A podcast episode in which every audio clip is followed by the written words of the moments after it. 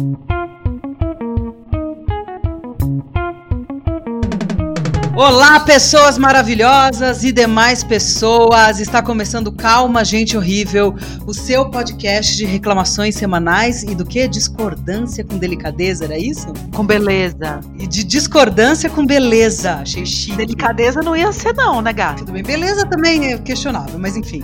Eu sou a Ana Roxo e estou aqui com a Rita Alves. Olá, pessoinhas belezuras. Com a Tati Fadel. Oi. Com a Malu Rodrigues. Olá, amores. Hoje vamos falar sobre aborto. E esse assunto que a gente tem que falar, a gente fica de saco cheio de falar, eu não sei vocês, mas eu fico bastante de saco cheio de ter, ainda ter que falar disso, mas a gente tem que falar disso. Então. Detesto, inclusive, eu odeio esse assunto. Mas enfim, vamos lá. Então nós vamos dividir esse episódio em três metades, sendo elas: um, aborto e a lei.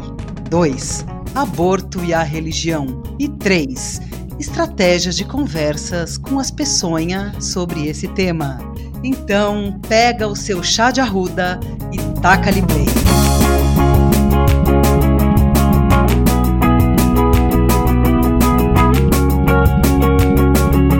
Gente, sabe o que eu ia falar? É, vocês acham que tem que ter um aviso de gatinho aqui no começo? Ah, não, me poupe, cada um com seus problemas, cara. Viu? Tá escrito no programa aborto. Já teve. abortou? Não, não, não houve, porra. Não, que aviso de gatinho, o quê? Eu acho que não custa. Ah, gente, pelo amor de Deus, que mundo é esse? Leite com pera é demais.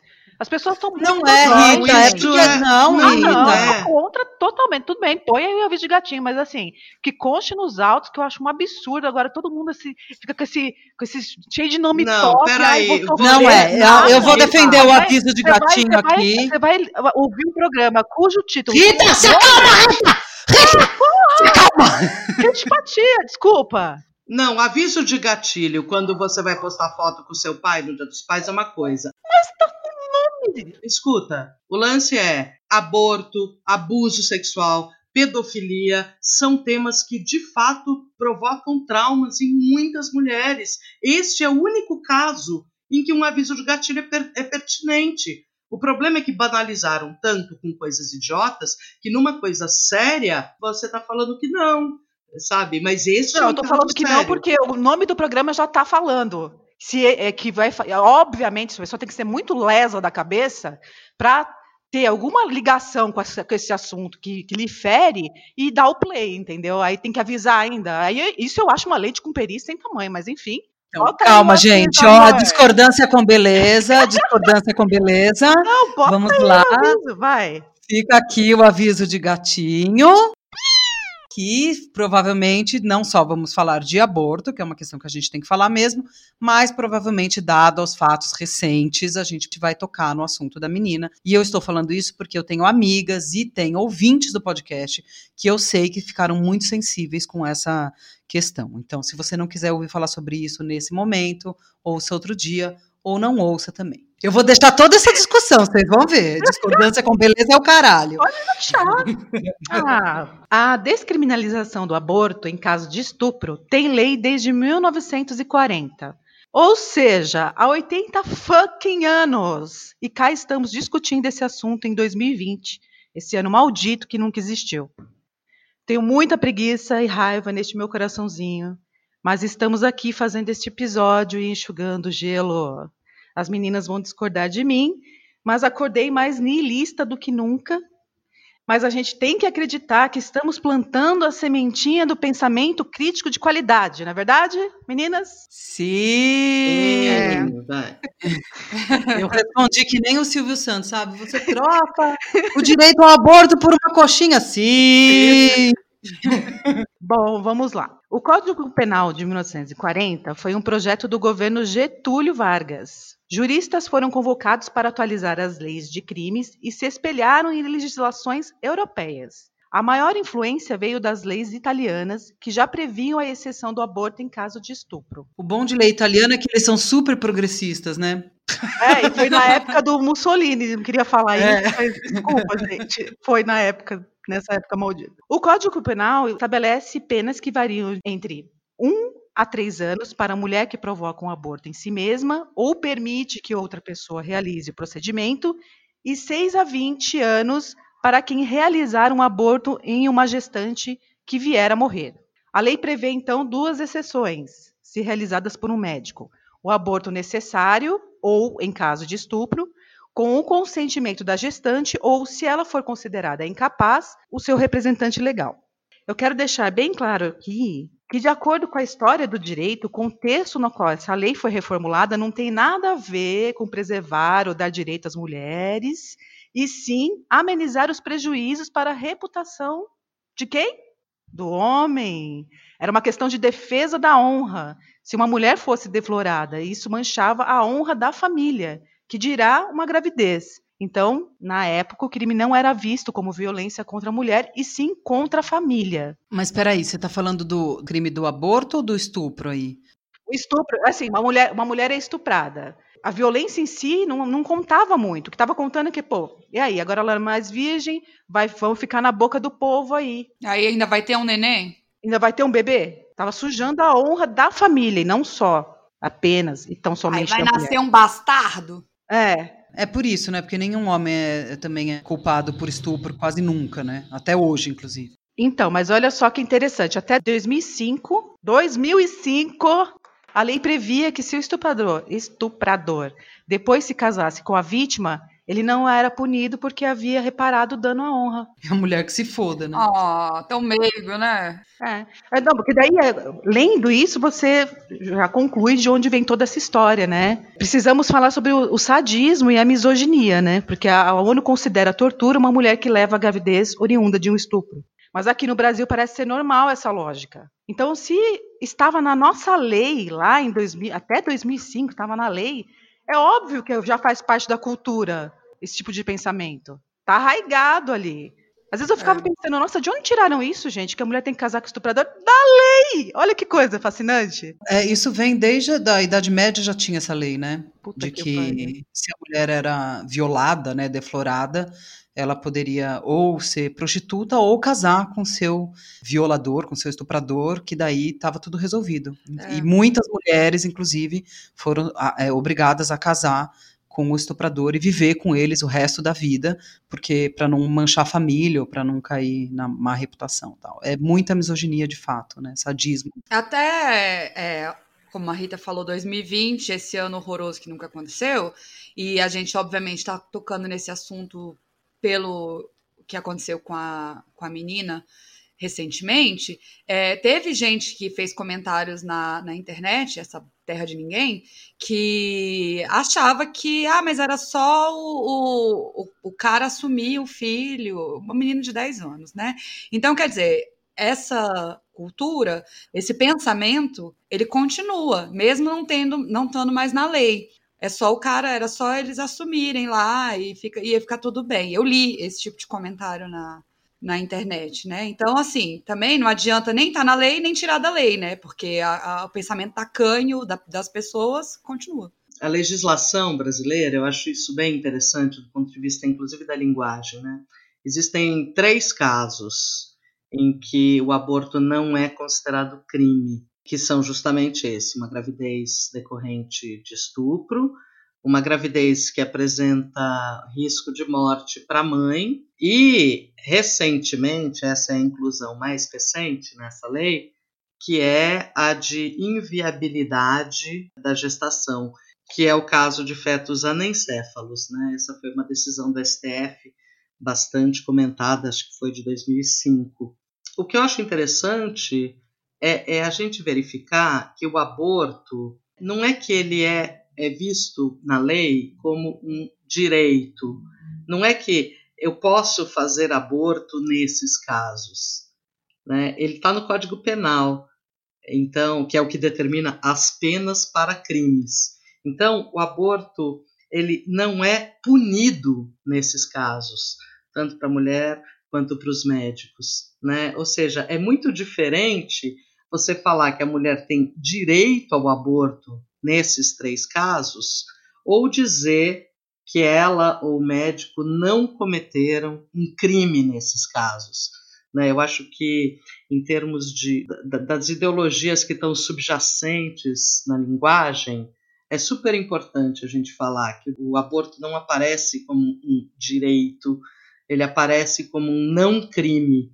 Eu acho que o fato dele aparecer como um não crime ou como um crime não passível de pena, isso já coloca o aborto no lugar da polícia e não no lugar da saúde. Eu acho que esse é, é, é importante a gente sinalizar, porque a gente coloca todo o nosso esforço né, dentro do feminismo, enfim, é de deslocar essa discussão do campo policial, do campo judicial para o campo da saúde.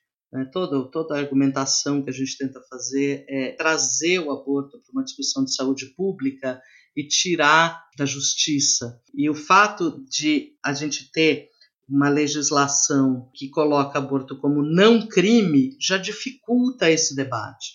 Não como direito, mas como um não crime. É, eu acho que é, linguisticamente isso revela o, o, escopo dessa discussão, por que é tão difícil mexer nesse assunto. Né?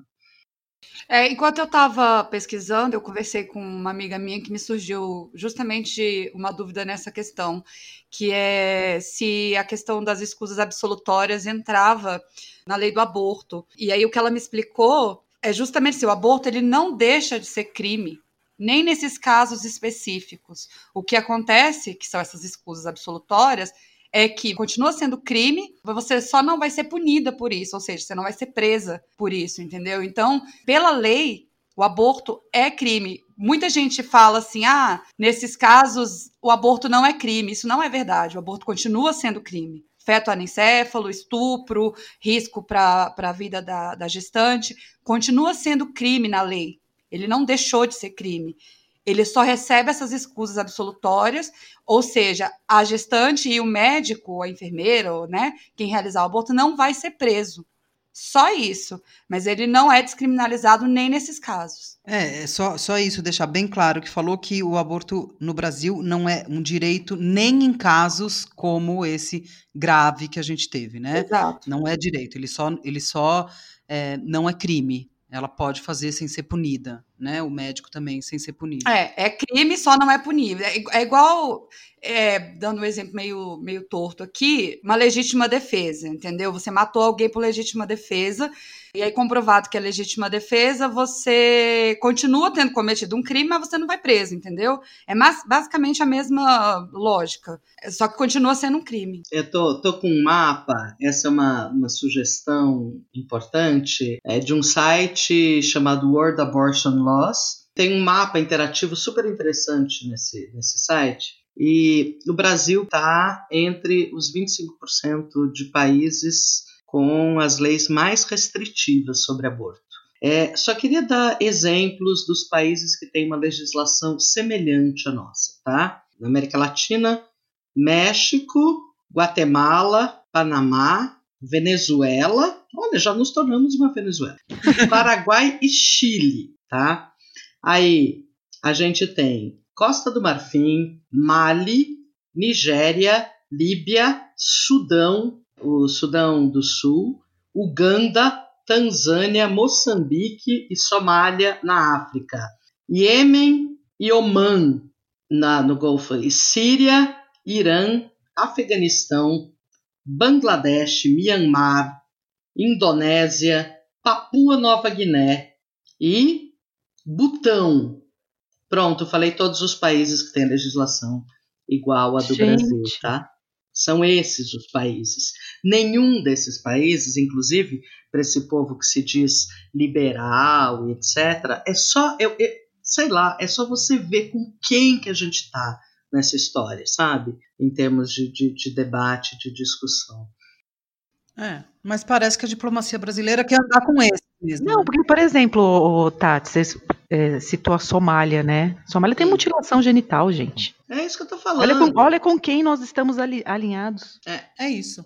Sempre que a gente vai falar de aborto, eu gosto de trazer uma discussão que é meio filosófica, meio científica, mas acaba também resvalando na, na questão religiosa, que é o, o, quando começa a vida, né? Se a gente vai definir o aborto como um assassinato, a gente tem que entender quando que começa a vida para entender quando que está assassinando ou não.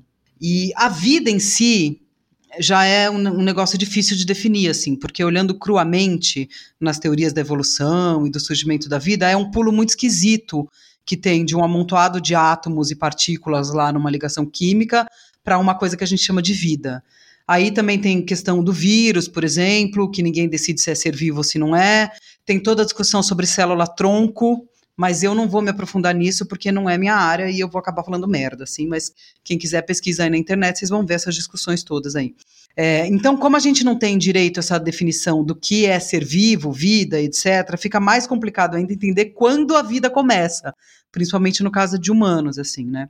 E eu tô puxando esse assunto aqui porque a gente precisa isso, a gente precisa decidir se aborto é assassinato ou não, e aí depende de quando e como a gente considera o surgimento da vida. Então eu já vou adiantar que tem cinco teorias científicas mais difundidas e nenhuma concordância sobre isso. Cada cientista diz uma coisa sobre isso. Então eu estou trazendo essas opções para a gente saber e pensar sobre isso. Posso intervir? Pode. Eu acho muito importante essa discussão, embora ela embarque num campo técnico, porque quando a gente exclui as questões religiosas do aborto, é aí nessas teorias que os juristas vão se amparar. Né? É toda a discussão sobre o aborto fora da, da religião, ela se ampara nessa, né, nessas cinco correntes. É, é eu acho isso é. importante. É, então, ó, a primeira teoria fala que a vida começa na concepção, isso é, quando o espermatozoide fecundou o óvulo e aí a gente tem um novo DNA. Essa é uma primeira abordagem, ela é genética. Quando tem um novo DNA, a gente tem uma nova vida. E a, essa, isso aí corrobora com a maioria do pensamento das religiões por outro motivo, porque daí na discussão das religiões é quando que a alma ingressa no ser. Mas a gente tem um, um, um suporte é, científico aí que diz que tendo um novo DNA, a gente tem vida. A segunda hipótese é que diz que a vida começa quando começa a gastrulação. A gastrulação é a divisão celular do zigoto. A partir do momento que ele começa a se dividir, ele é chamado de embrião e ele se instala no útero, e aí a partir daí começa a vida. Isso são mais ou menos duas semanas de gestação. Muito dos abortos espontâneos que tem, eles acontecem é, entre a fecundação e essas duas semanas, e a mulher nem sabia se ela estava grávida ou não né? Ela menstrua no, normalmente, isso nem aparece, não, não tem veia, não tem, não dá para ver, né? É, os abortos espontâneos acontecem muitas vezes nisso. O terceiro fator considerado quando começa a vida é a atividade neuronal, né? Quando tem atividade cerebral. E aí o que acontece? Como a morte cerebral é interpretada como fim da vida humana, assim, você pode desligar os aparelhos, lá tem quem vê Grey's Anatomy sabe que tem bastante disso. É, você pode desligar os aparelhos e é considerado morte cerebral, é considerado morte. Por simetria, o começo da atividade cerebral marcaria o princípio da vida. Boa parte dos cientistas considera que isso ocorre depois do primeiro trimestre de gravidez, ou seja, 12 semanas, mas também tem divergência sobre o momento exato porque daí tem uma divergência, tipo, quando tem neurônio já tem atividade cerebral, tem que ter quantos neurônios, quanto, entendeu? Em geral, é, muitas das leis de, de, sobre o aborto consideram 12 semanas um, um período, digamos, coerente, né, digamos, justificável para você abortar por conta dessa simetria. Ah, não tem atividade cerebral, então a gente pode considerar que não tem vida ainda. Abordagem científica, tá, gente? Eu tô falando. Tem uma outra, é, que é, essa é mais complicada, é, é menos difundida, mas também é presente, que é uma abordagem mais ecológica, que é essa quarta linha. Para ela, a vida começa quando o feto já é capaz de sobreviver fora do útero, o que acontecia né, normalmente assim no sétimo mês de gestação. Isso ficou mais complicado porque a gente tem vários casos de fetos que sobrevivem saindo com cinco meses ou seis meses, assim, né? Mesmo que seja com, com aparelho médico, não sei o quê. Então, essa daí é mais esquisita.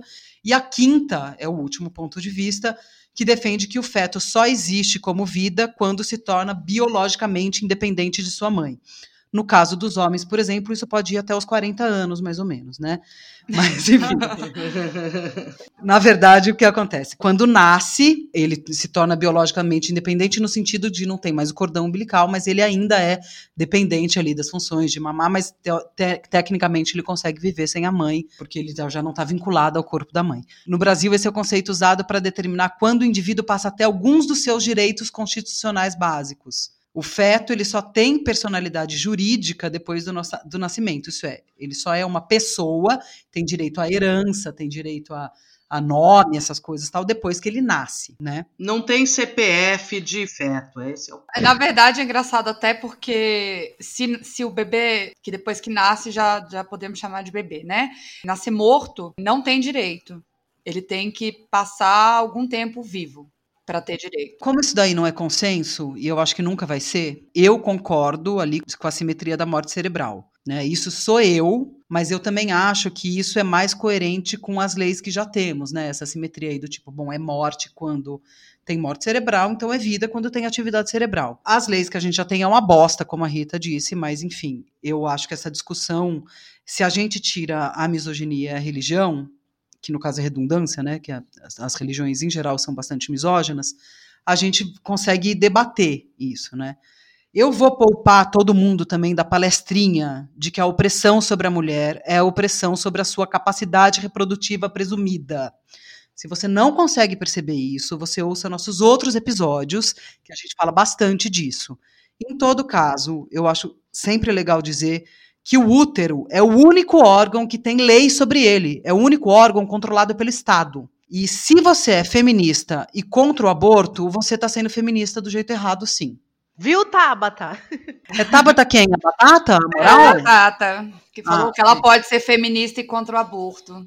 Não, não pode, Tabata, desculpa. É. Não entendeu nada. E tem tanta lei sobre o útero que, pasme, uma lei de 1996, que define o planejamento familiar no Brasil, prevê também um grande detalhe. Você só pode fazer a lacadura com autorização do marido. Não quer ter mais filho, mas o marido discorda? Se engravidar, vai parir sim.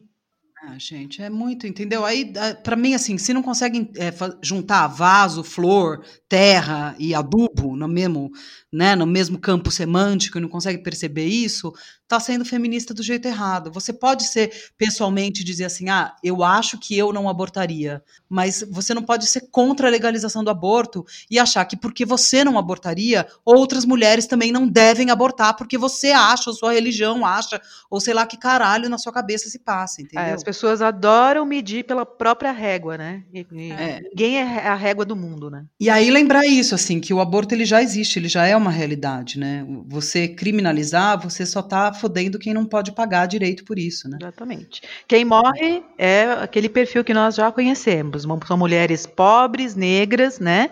E se você é classe média, esse debate será apenas né, filosófico. Porque é óbvio que se você engravidar, você terá condições de fazer um aborto seguro. O, o médico que realizou esse procedimento nessa menina lá em Recife, ele falou uma coisa que eu achei super interessante, que esse AUE todo só acontece quando é com uma mulher pobre, porque todo mundo sabe quem são os médicos que realizam os procedimentos de aborto para as esposas dos políticos, para as amantes dos políticos, para os médicos que cobram dois mil, três mil reais pelo procedimento e todo mundo sabe, ninguém vai na porta do consultório dele é, falar pró-vida, né? É, as pessoas só vão quando um caso como esse se torna público, embora ele seja mais, infelizmente, mais frequente do que a gente pensa, mas o lance é esse: enquanto a gente não retira dessa discussão, se a gente não coloca a discussão do aborto como um direito à saúde é, das mulheres é, no, no, país. É, o direito à autonomia ao próprio corpo, né? Porque não tem legislação sobre espermatozoide. Imagina se a gente faz uma teoria aqui dizendo que, na verdade, a vida começa no espermatozoide, é. vamos criminalizar toda a punheta. Não existe isso, gente. Pelo amor é. de Deus. Aproveitando esse, esse gancho aí de vocês, eu, todo mundo sabe, eu não sou jurista, então eu estava conversando com essa com uma amiga minha que é para tirar algumas dúvidas e para aproveitar também o meme, enfim, a hipocrisia. ela, ela lembrou uma coisa daquele maldito estatuto do nascituro que todo mundo lembra e nós mulheres ficamos apavoradas daquilo passar. Mas ela lembrou uma coisa muito interessante que é sobre isso que ela não estava falando. Se esse estatuto passasse e o feto fosse considerado vida com plenos direitos, como um ser humano depois que nasce tem, esse feto já teria direito à herança. E, e, essa parte foi a mais debatida, e obviamente caiu, e todo mundo ficou desesperado. E ela não passou, né? Lógico. Mas não passou não por causa das mulheres, né? Não, então, essa é a questão. É. Então, você imagina, é, a amante do, do, do ricão ficou grávida e não abortou, né? E ela tá lá grávida, ou seja, automaticamente aquele feto já tem direito à herança. Se isso tivesse passado entendeu? É, hoje funciona como eu falei: o feto tem que nascer com vida, passar nem que seja umas horas com vida, para que ele tenha direito. Ele, ele, o feto morrendo e o, e o pai morrendo, quem recebe o direito à herança é a mulher. E aí, imagina um feto com direito à herança, gente. Vocês acham que isso ia passar?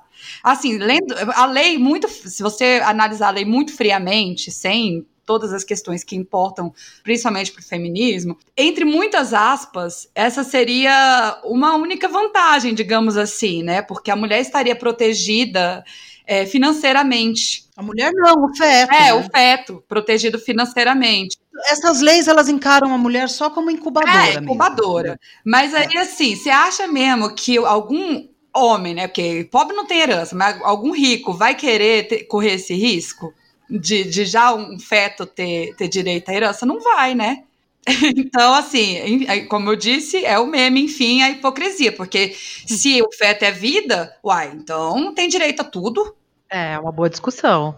É, aí, e aí, como fica? Aí, assim, a gente fica aqui debatendo o aborto, a gente nunca consegue alcançar, lógico, a discussão do pós-aborto, porque, enfim, é crime, né? E o que a gente vê é um monte de mulher devastada com essa situação. Por quê? A sociedade fala, na hora de transar estava bom, a lei te condena, a igreja te condena, né? Então o que resta é uma grande culpa, né? É claro que eu não sou a régua do mundo, mas o Instituto Data Rita constatou. Todas as minhas amigas que fizeram aborto ficaram arrasadas durante muito tempo depois do ocorrido. Mudou totalmente a visão delas sobre a maternidade. E é um assunto sobre o qual ninguém fala, né? Afinal, você está, no mínimo, infringindo a lei. Então, o apoio que a mulher tem após o fato é zero. Ela que lide lá com seus demônios e quem não pariu Mateus, que não balance que se foda para lá. É basicamente isso. É muito difícil falar sobre isso porque é isso, é crime, né?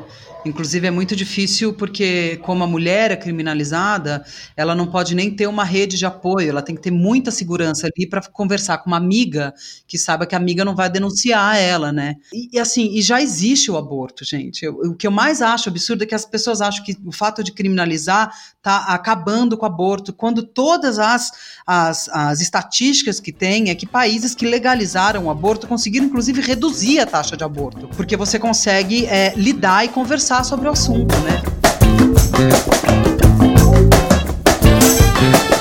Você gosta do nosso trabalho, contribua conosco na Catarse, catarse.me barra Calma Gente Horrível ou no PicPay, você busca por Calma Gente Horrível, que estaremos lá aguardando sua contribuição. Então agora vamos falar das questões que envolvem aborto e a religião, as religiões, né? Viu a discordância com beleza. Bom, até início do século XIX, a igreja panfletava que a criança teria uma alma a partir do terceiro mês de gestação. Daí, em 1869, a igreja falou: não, não, não, a partir da concepção a alma já está lá. Daí começou essa lambança toda. Eu acho que o grande problema quando a gente entra nessa discussão e envolve a religião é, são, são dois problemas interligados. A, as pessoas esquecem que o Estado é laico. Né? A gente chegou no momento da humanidade em que se separou religião de Estado. É, a gente esquece, inclusive, porque quando a gente vai num, numa repartição pública, tem um crucifixo lá. É. Fica mais sim, fácil de é. esquecer, é. inclusive. E o B, que se liga ao A, é que quando a gente fala de legalização do aborto, as pessoas, eu não sei por que falha cognitiva, elas entendem obrigatoriedade do aborto. Eu não consigo entender isso, porque todo argumento é vai legalizar e toda mulher vai sair por aí abortando, como se a Rita não tivesse falado, como se o aborto não fosse um processo traumático também, como não se fosse doloroso para as mulheres, entendeu? Então, assim, eu vou explicar bem bonitinho. Se a sua religião é contra o aborto, é bem fácil de resolver. Você não aborta. Pronto. Você está resolvida. Você não aborta, o pessoal da sua congregação não aborta, todo mundo se junta para te ajudar a criar o filho. Tá ótimo, lindo. Vida, na cor de rosa naquele, naquele panfleto mormon lá, tá bom? Mas lembre-se que você vive num país que tem um monte de religião, inclusive pessoas sem religião. E você não pode querer impor a sua crença para os outros. E aí eu queria lembrar, inclusive, que existe um grupo que chama Católicas pelo Direito de Decidir, que é um grupo internacional e que dizem exatamente o que eu estou dizendo, que o Estado é laico e que a gente precisa proteger as mulheres. Legalizar o aborto é proteger as mulheres. Você não quer abortar, você não aborte mas o aborto existe e quando ele é criminalizado, quem vai se fuder é quem não pode pagar. São as mulheres negras, são as mulheres pobres, são as, as crianças em estado de vulnerabilidade que passam por isso. Eu estou citando esse grupo para vocês não acharem que eu penso assim, porque eu não tenho Deus no coração, entendeu? Porque tem gente que tem mais Deus que eu e que acha a mesma coisa. Então é só você não ser tacanha, nem achar que o jeito que você vive a vida é o jeito certo e o jeito único de viver porque a gente tem que contemplar um país que aborde pluralidades e que proteja as pessoas que já estão vivas. O debate sobre quando começa a vida, as mulheres que estão grávidas, a gente não tem dúvida se elas estão vivas ou não. Elas já estão vivas. A gente tem que proteger essas mulheres. É, eu, eu, o que eu acho básico de falar é mais ou menos o seguinte: é quem quer fazer um aborto faz, né? É, é simples assim. É, e a diferença que existe é algumas mulheres fazem o aborto em uma situação segura de saúde e vão ter o mínimo de sequelas físicas possíveis. E existem mulheres, justamente dessa camada social mais vulnerável, que vai morrer. Pode morrer durante o procedimento de aborto, pode morrer meses depois, esse é um problema, inclusive, da notificação, que uma mulher pode dar entrada depois de um aborto inseguro, pode dar entrada numa, num hospital, com uma falência renal, por exemplo, que foi decorrência de uma sepse. Não dá nem para saber direito. Então, a grande questão que eu acho que as pessoas se esquecem um pouco é quem quer fazer um aborto, faz um aborto. Não existe lei no mundo que impeça as pessoas de fazerem o que é absolutamente necessário naquele momento. Né? Eu acho que esse, esse é um ponto. Eu acho que essa questão da religião, que é assim, eu trabalhei um tempo numa escola cujos donos eram evangélicos e a maioria dos alunos evangélicos também. E, eventualmente, quando eu tinha que discutir esse tema com essas pessoas, além desse argumento do você não pode usar a sua religião para impor, se você acha, se você tem uma limitação né, da sua crença que, que vai, vai te impedir de fazer um aborto, basta você não fazer. Mas isso não é suficiente porque grande parte das religiões tem uma vocação evangelizadora, né? Ou seja, não basta você exercer a sua religião, você tem que convencer as pessoas a exercerem a mesma religião que vocês, tem que pregar a palavra, sei lá, coisas do tipo. Então, eu acho importante a gente discutir como é que a gente conversa, sabe? Porque a gente precisa ter algum tipo de avanço nessa discussão, que talvez não seja o tipo de avanço ideal, que seria basicamente cada um cuida do próprio útero, cada mulher cuida do próprio útero e pronto, isso seria, ah, eu faço o que quero, o corpo é meu, tá dentro de mim, é o depende de mim, é o meu útero, eu decido o que eu faço com ele. Isso é o mundo ideal, que é o que a gente deveria chegar logo. Na dificuldade de chegar a isso, o que, que a gente pode fazer, sabe? Como a gente conversa? Tá, peraí, Tati, antes de você entrar isso, que é a terceira metade, eu queria falar mais algumas coisas, assim. Eu acho que, independente da religião, aí é uma, uma uma questão mais pragmática que eu tenho assim sobre de como eu leio o mundo. Independente de qualquer religião, a religião é um dos pilares da construção ética moral que a gente tem, né? Quase todas as religiões, eu vou falar quase todas assim para dar um, um pouco de crédito a religiões que eu não conheço, mas todas as que eu já li e estudei e assim tenho carteirinha de gente que foi de seita por muitos anos, então eu tive contato com muitas religiões todas são bastante misóginas. E esse pilar da ideologia misógina é um pilar que é, que é muito difícil, porque um, um, argumento de poder que você tem que Deus quis assim é, é muito difícil de você não debater. Desmonta, né? Não desmonta. É, você nunca desmonta, porque assim, é Deus, se você perguntar que Deus, você já está sendo herege. É. Você fala, olha, tem, sei lá, nove mil deuses por aí. Né? Por que, que o seu Deus sabe como é que é? Não, esse é o tipo de argumento que a gente não consegue entrar. Não. Né? Então, por isso que a gente tem que trazer sempre essa discussão enquanto religião, para do tipo, olha, é só assim, é, é, é essa sempre, é, o Estado é laico, o seu Deus é diferente do outro Deus dali, e a gente tem que garantir que os dois deuses conversem. Quando a, todas as. É, a história do direito, como ela é ligada à história do Estado, e como o Estado é ligado à religião, isso aí precisa ser muito debatido ainda, porque a gente nem consegue entender direito o que é um Estado laico. É como a Rita disse: a gente está no Estado laico, você chega, chega numa repartição pública, tem um crucifixo lá. Não tinha nem que ter isso, né? É, é esse debate sobre o aborto ele vem no bojo da discussão sobre o Estado laico, é. né? E a gente nunca consegue trazer essa discussão de fato para o âmbito científico, que já é difícil ali, porque a, a ciência também não é isenta da ideologia religiosa.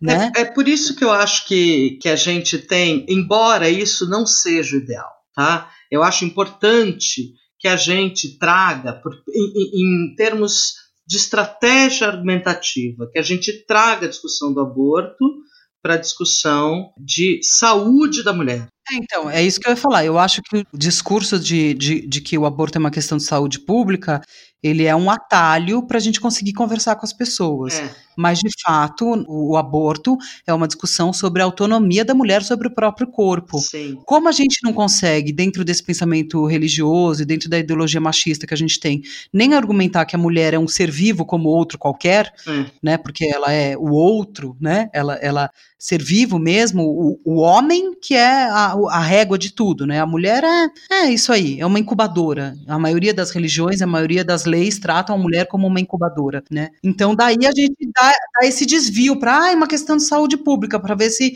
toca o coraçãozinho das pessoas, mas na verdade é sobre a autonomia da mulher. Para argumentar é muito complicado também, porque tem uma outra questão que todo mundo sempre fala: "Ah, mas o filho ela não fez sozinha" que a outra pessoa também tem que opinar sobre essa situação. Aí o cara fala, ah, não quero que aborte, ele vai cuidar? Não vai, a gente já sabe, tá careca de saber, né, como que funciona. Mas eu percebo assim que nas discussões sempre vem essa questão. É, não é não é um direito só da mulher. É o corpo dela, é a incubadora, etc, etc. Porém, quem participou ali para ela engravidar também tem que dar o pitaco. É, então, Tati, pega essa aí. Argumenta com essa. Você que é a nossa estrategista do argumento.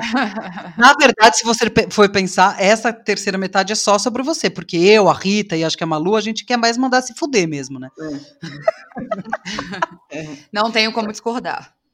Eu acho que esse argumento do ai, é, e, e, esse pai não pode opinar, etc., é, é complicado, porque se eu quero que ele assuma, Assim, qual, qual, o papel do pai nessa história? Para interromper ou para assumir uma gestação? Não, gente, Não sei, é que na acho... verdade, assim, esse argumento é um argumento tonto, assim, porque o pai pode opinar. Se, se o aborto for legalizado, o pai vai continuar podendo opinar. É que no caso, muitas vezes no Brasil, o pai é, sumiu, né? Porque esse filho ou foi é, uma gravidez indesejada de a mulher deu uma vez só, ou é uma gravidez indesejada pelos dois mesmo, assim, porque não querem ter filho.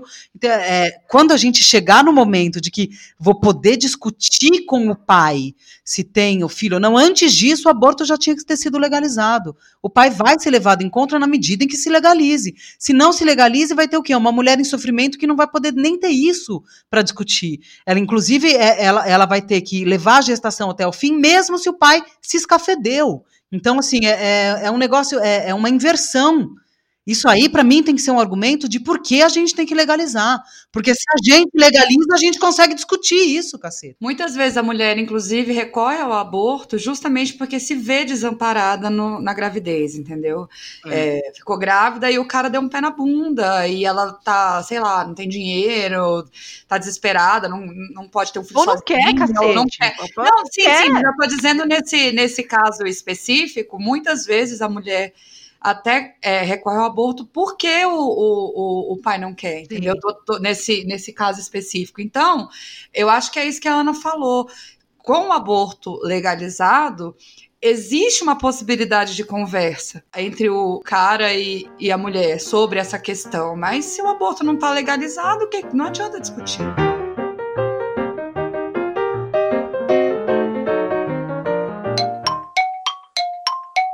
A mensagem da semana é da Luísa Aiello, que mora em Dayatuba, vizinha de vocês aí. Olá meninas, tô mandando esse áudio aqui para primeiro agradecer o trabalho de vocês. É, eu imagino que não seja fácil depositar toda essa energia nesse, é, nesse projeto. Sei que vocês têm afinidade, são amigas e quando a gente escuta é muito gostoso, mas eu sei também é, a disposição de tempo e energia para gravá-lo, consigo imaginar pelo menos.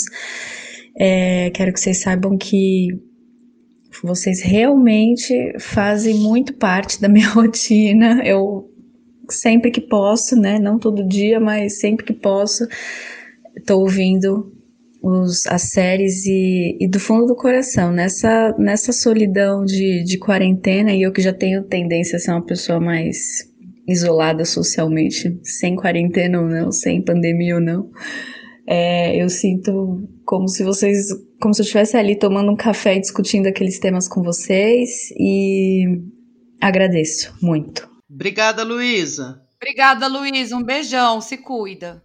Luiz, é um prazer ser sua companhia na quarentena. Eu, eu mesma queria ter um podcast que nem o Calma Gente Horrível, que não fosse feito por mim mesma para eu poder ouvir. e quando acabar a quarentena, eu já te convido para um café em Dayatuba, que eu trabalho lá.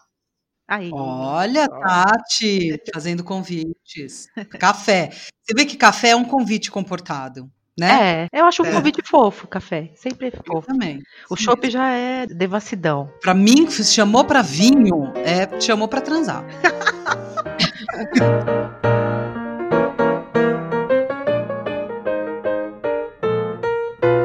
eu acho que essa é a grande questão. Este é o grande argumento, que é o que eu sempre usei, eu uso para justamente dialogar com as pessoas de diferentes religiões, inclusive, que é justamente isso. Se, enquanto o aborto é ilegal, você não tem visibilidade, né? Você não sabe quais são os lugares que fazem aborto, você não tem clínicas de aborto, você não sabe nada. Você não tem estatística. Você não tem estatísticas de morte em decorrência de aborto. Inclusive é feita uma média, né?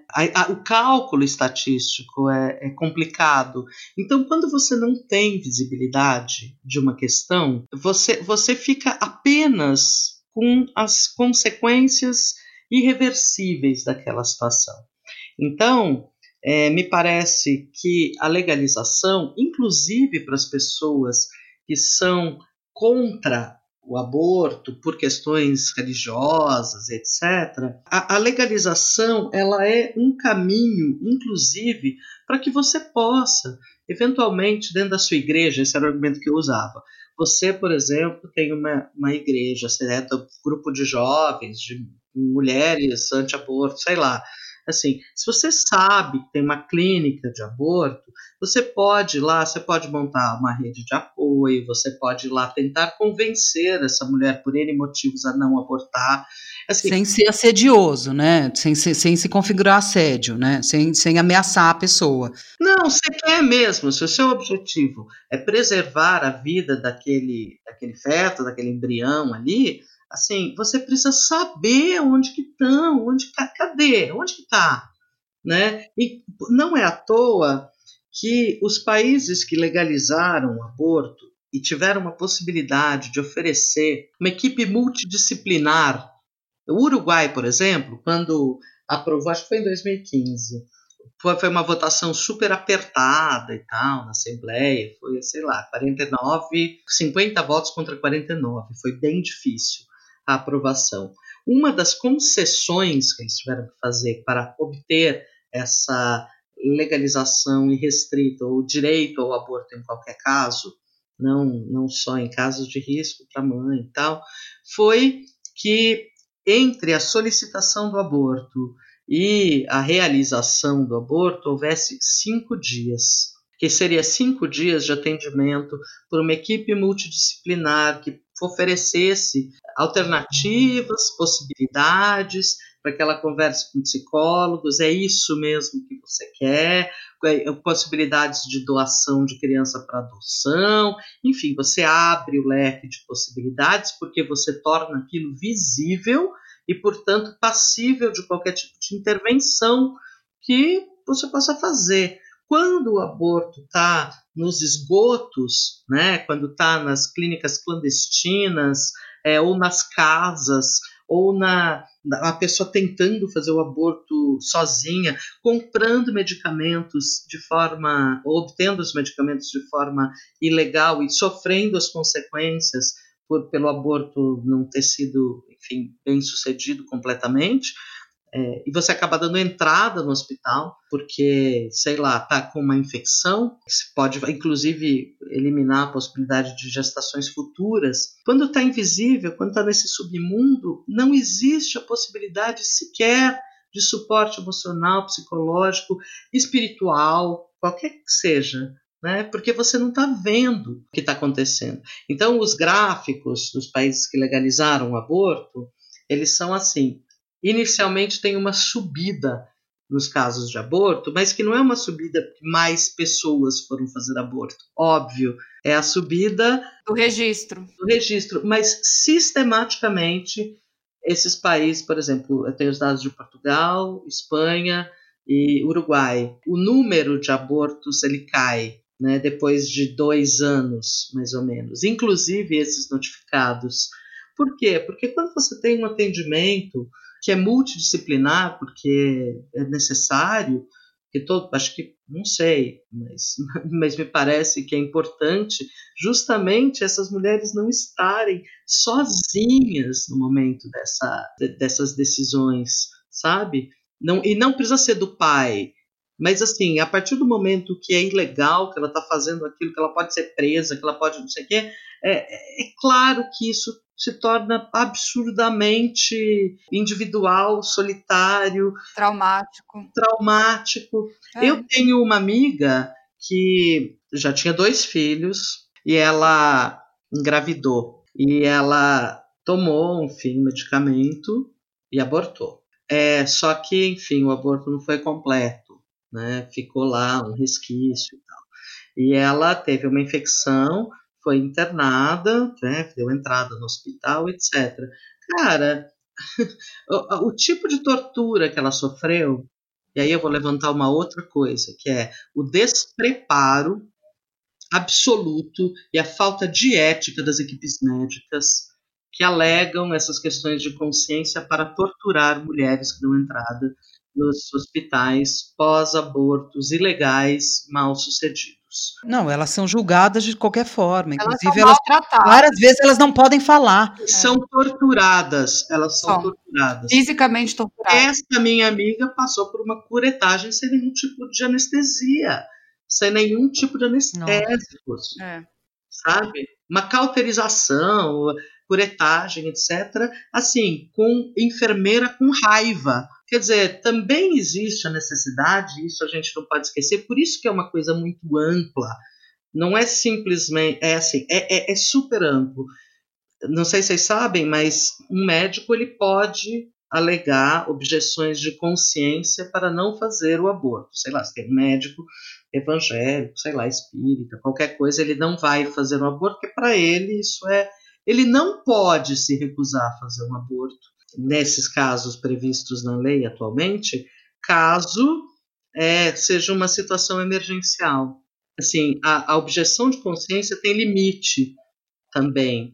E assim, o quanto isso é discutido nos cursos de medicina, o quanto isso é discutido nos, nos cursos de enfermagem, sabe? Eu acho isso super importante, porque tem que ter uma ampliação do debate sobre isso, como, como você atende essa mulher, Inclusive, nesse não é uma discussão teórica, existe uma prática médica, uma prática nos hospitais, inclusive nos casos de aborto legal, que a discussão tem que crescer Né? E, e enquanto a gente ficar com, essa, com esse tabu da discussão, enquanto isso estiver nesse submundo da ilegalidade, você não consegue fazer as discussões necessárias, inclusive para que o número de abortos diminua.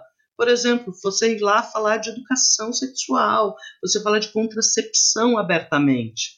E isso tem piorado nos últimos dois anos. Né? É, lembrando que a Igreja Católica, inclusive, contra a pílula do dia seguinte, porque considera que a vida começa na concepção, e contra métodos contraceptivos, né? Não sei como está o status do fofinho que vocês amam aí, o, o, se, o, se o Papa Francisco já revogou isso, mas a, a, Igreja Católica era contra o uso de camisinha, gente. É, a Tati está falando sobre a questão do o tratamento que o médico e, e os enfermeiros dão às mulheres, mas tem que lembrar também da violência obstétrica, quer dizer, não tem por onde fugir de violência, parece, entendeu? Se está fazendo alguma coisa que é julgada errada, tem violência. Está tá parindo, tem violência. É. Às vezes eu acho que a gente está assim, num beco sem saída, saca?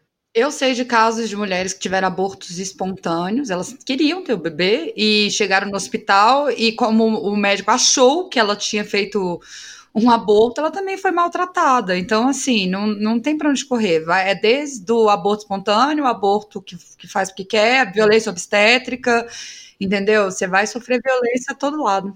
Aí que tá. É importante colocar essa classe médica em xeque. Sim. Sabe? Agora, a gente está vivendo um retrocesso tão profundo nessas discussões é, relacionadas a mulheres no, no, governo Bolsonaro, que é, pela primeira vez na história da diplomacia brasileira, o Brasil teve tem três pérolas aqui, tá? Que eu acho que indicam o quanto esse terreno nosso, depois de alguns anos de avanço, muito lento, muito incipiente ainda, a gente tem uma, um, um retrocesso na política internacional três resoluções, tá? Ó, teve uma resolução no Conselho de Direitos Humanos das Nações Unidas, em Genebra. O Brasil votou a favor de uma emenda proposta pelo Egito, que é uma ditadura militar, pelo Iraque, para excluir do texto uma referência ao direito à saúde sexual e reprodutiva. Esse foi o voto do Brasil. O Brasil votou junto com Egito e Iraque numa resolução contra o casamento infantil. Aí a embaixadora brasileira da ONU votou a favor de uma outra proposta de emenda sugerida por Bahrein e Arábia Saudita, dos monarquias absolutistas, para enfraquecer a recomendação de educação sexual e sugeriu uma alteração do texto para não recomendar educação sexual entre aspas, de acordo com a maturidade apropriada que estava no texto, mas para tornar essa educação sexual dependente da, entre aspas, devida orientação dos pais e guardiões legais, considerando que a gente conhece os casos é, de abuso, estupro e etc. dentro das famílias, olha com quem que a gente está e qual foi a nossa decisão. Em terceiro lugar, numa outra resolução relacionada à educação sexual, o Brasil apoiou uma mudança proposta pelo Paquistão, propondo excluir a recomendação de garantir o acesso universal à educação abrangente sobre sexualidade baseada em evidências. Então, a gente está alinhado pela primeira vez na história da história da diplomacia brasileira, desde que ela surgiu, nós estamos alinhados explicitamente com países que sistematicamente violam direitos humanos, em especial os direitos das mulheres. E o argumento para esses votos do Brasil foi justamente a ideia de que o direito à saúde reprodutiva abriria precedentes para a legalização do aborto. Quando você fala o direito à saúde reprodutiva, você teoricamente deixaria uma brecha para a legalização do aborto nas decisões sobre educação sexual, que é, a gente sabe disso, das principais maneiras de se diminuir o número de abuso, de aborto e tudo mais. O argumento do, da, da, da, diplomacia brasileira atualmente, sob a batuta desse inepto, demente seguidor de Olavo de Carvalho, é que esse é um precedente para a ideologia de gênero. As pessoas não entendem que essa educação sexual contribui para a diminuição dos casos possíveis de aborto, uma vez que você discute contracepção e tal, não com uma criança de 5 anos, né? Mas com adolescentes, por exemplo. Então, já era um tabu, sabe? Já era um problema. A gente não pode esquecer, inclusive, que a, necessidade de apoios políticos de bancadas evangélicas, católicas, etc., fez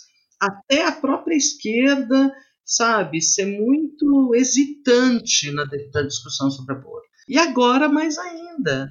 Então, assim, a gente a gente está voltando a uma medievalização mesmo de, de, de, costumes com essas decisões que mostram exatamente a política internacional e a diplomacia indicam muito fortemente qual é a grande orientação da, da política de um país, né? E olha em que pé que a gente está. Não sei. Tati, essa semana saiu uma notícia, né? Que eu fiquei chocada, porque né, a gente já sabe o que aconteceu nessa última semana. A notícia é que o governo Bolsonaro desmontou uma ação de combate ao abuso de crianças. Ele excluiu do último relatório de direitos humanos, o DISC Direitos Humanos, as informações sobre o encaminhamento e as respostas dadas a todas as denúncias de violações que são recebidas, entre elas de violência infantil, é, eu queria saber o que, que, que, as pessoas ganham com isso, cara. Porque fica entendo, aí nesse, esse negócio aí de, tipo, ai, pró-vida, é a vida de uma criança, não sei o que, não sei o que lá. Daí, aí a criança nasce e ela que se foda, né? Ninguém tá preocupado em, em, em proteger as crianças, de fato. Estão preocupados só que nasça. Depois que nasça, ela que se vire aí sem educação nenhuma, sem, sem direito básico nenhum, sem poder conversar sobre as coisas. É. Eu não consigo entender. É, você não pode fazer, não pode fazer aborto, aí a criança nasce, aí você diminui a maioridade penal para ela morrer. É, então, não consigo entender o desprezo pela vida que essas pessoas têm. Pró-vida é o cacete, pró-nascimento que elas são. É, não, eu ia comentar sobre essa questão de, de do ônus de parir um filho que não é desejado também, né? Pois é. Você não tem condições, você não quer, enfim, tem um monte de variáveis, e aí ninguém pensa também como que vai ser a vida dessa criança. Vai ser um inferno, certo? Sem educação, é. sem amor, que é o básico, né? Tipo, a pessoa que tá ali com você não te queria, meu amor. E ninguém vê esse, esse lado da moeda, porque, é claro, a discussão não avança e é, e é, isso que nós temos. E não avança por quê? Porque nós temos um lindo Congresso Nacional. A gente tem dois episódios de maternidade e a gente já discutiu duas vezes como é difícil você criar um filho. E a gente falou sobre filhos que a gente, que no caso é, queria desejáveis. desejáveis. Como que é difícil. Agora você imagina uma criança que nasce num, numa família que não quer. Não é? Cara, muito louco isso. Então eu quero lembrar aqui que o Congresso Nacional atual tem menos mulheres que 151 países. O mundo tem 192 países, viu, gente? Nós ficamos atrás de países como Senegal, Etiópia e Equador. Por aqui, as mulheres compõem 10,5% do conjunto de deputadas federais. Olha que beleza. Quero contar uma historinha aqui para ilustrar como estamos no fundo do poço mesmo. Houve um massacre em Ruanda em 94 que reduziu a quantidade de homens. Então, sendo assim, houve naturalmente uma ascensão de mulheres ao poder. E Ruanda lidera o topo da pesquisa feita pela ONU. Ela tem 62% de representatividade feminina, que é bastante coisa, né? Antes do genocídio, esse número era de 18%. Ou seja, ainda assim, esse percentual consegue ser maior que o nosso. Então, em 2008, olha a magia que aconteceu. A mulherada conseguiu aprovar leis sobre violência doméstica e estupro. Peraí, teve um, teve um massacre de homens e aí as mulheres. Sim, em Ruanda, e aí, é. naturalmente, elas é, acenderam, né? Porque daí não tinha em quem votar, votaram na Sem mulher. querer dar ideia. Não é, não é, não é dando ideia. É, então, era só para. Era só Relatando uma coisa que aconteceu, Sim. sem dar eu, ideia. Eu só queria entender, repete, me Pera. Você quer falar isso de novo? Não, né? Não. Ai, que ótima não ideia. Não vamos falar de novo sobre esse massacre de homens que fez as mulheres ascenderem ao poder. Não é sobre isso. É claro que a gente tem que reeducar o povo com noções básicas de cidadania, respeito, etc. Uma, mudança cultural dificílima, né? Sobre a autonomia do corpo da mulher, etc, etc. E parece que não avançamos muito e estamos voltando várias casas. Vide o caso da menina de 10 anos que engravidou. Os religiosos podem estrebuchar em frente à casa, em frente ao hospital, na rua, na fazenda, na casinha de sapê. Mas a lei foi respeitada. Ponto. A muito custo, mas foi. É, eu queria dizer assim que, como a Tati disse, para mim a questão não é se eles quiserem estribuchar, estribuchem, bicho, é, é né? Quer É, é estribuchem, ponto. mas garanta a vida das mulheres. Legalize o aborto para que você possa estrebuchar, estrebuche à vontade, só que garanta que a mulher possa abortar e que você possa conversar com ela sem isso ser crime, tentando convencer ela, levar ela para sua religião, querendo pagar a, a faculdade do menino que vai nascer, sei lá, entendeu? Queria dizer também que sempre tem uma frase muito boa sobre o aborto, que é do Feliciano, que diz assim que. Vocês já viram essa frase dele? É tão boa, Já. gente, porque é, é qual? uma falta de compreensão, que ele fala assim: os médicos sugeriram a uma jovem mulher que ela abortasse, porque o bebê nasceria com alguma deficiência. Ela se recusou. A mulher é minha mãe e o bebê sou eu. Gente, pelo amor de Deus, não vi melhor argumento a favor do aborto do que esse. Bom, filmes, gente. Clandestinas, que é um documentário bem curtinho, que foi lançado em 2014 e que mostra a situação das mulheres que decidiram pelo aborto. O doc mistura experiências reais e atrizes que interpretam, interpretam textos de mulheres anônimas. Tem acho que 25 minutos. É bem legal de ver. Legal, entre aspas, né? O outro é Juno, que é um filme que conta a história de uma adolescente engravida do seu melhor amigo. Então, sabendo que não consegue e não pode dar conta, ela resolve abortar, mas muda de ideia e decide ter o filho para entre- entregá-lo para adoção. Não é um filme sério demais, apesar do tema. É, é bem sensívelzinho. Então, quatro petralinhas. Eu adoro a trilha sonora desse filme. É, É bom. É maravilhoso. É. Eu assisti só uma vez esse filme, eu vou, vou rever. Porque eu- aquela Rita que assistiu esse filme era tão careta. Como é o nome da atriz? Ellen Page, eu acho. É, a Eu tenho uma sugestão, que é um filme super forte, de 2005. É um filme, é um documentário feito pela Eliane Brum, que eu acho que serve muito para você acompanhar uma, uma experiência real. É um filme que tem disponível, tá disponível na internet, fácil, chama Uma História Severina, em que ela acompanha um casal de agricultores, eles plantam brócolis ela estava com uma gestação de um feto anencéfalo, ela estava internada para fazer o aborto quando surgiu uma liminar para derrubar o direito dela ao aborto. Foi na época justamente que o STF acabou por discutir isso e incluir nessa no Código Penal a não criminalização, a não a penalização do aborto no caso de fetos anencéfalos. É um filme, é uma pancadaria, assim, de, de, de, de forte e acompanhando o sofrimento dessa mulher que, no fim das contas, foi obrigada a ter o filho. Né? Anencéfalo é, é muito, muito, muito forte. Então, toda a gestação dela foi acompanhada pela Eliane Brum, tem uma narrativa extremamente delicada e dá uma cara, sabe? Tira da estatística, tira da, desse campo mais abstrato. Da abstração, né? Exatamente. É lindo, lindo, lindo. E terminamos mais um episódio. E para apoiar nosso podcast no Catarse, você entra no www.catarse.me barra Calma Gente Horrível. Para apoiar no PicPay, basta procurar Calma Gente Horrível no aplicativo. E você também pode seguir a gente no Instagram, arroba Calma Gente Horrível, no Twitter, arroba Gente Calma, e no Facebook é só procurar Calma Gente Horrível. Você pode mandar e-mail também, se você quiser falar com a gente, no calmagentehorrível.gmail.com. E no Telegram, gente, underline, calma. O nosso design gráfico é da Cláudia Intátilo. Beijo, Claudinha. E o e-mail dela é claudia, arroba, editoradearte.com.br. Uma gente horrível. Vote mulher, inferno. Não em qualquer mulher, né? Que daí não adianta nada. Tem que ser uma mulher feminista e progressista, de fato. Votou na Tabata, a gente não É, na Joyce, vota na Zambello, não. Bellini. A gente só vai avançar nesses assuntos quanto mais mulheres comprometidas com a causa estiverem no poder. Inferno.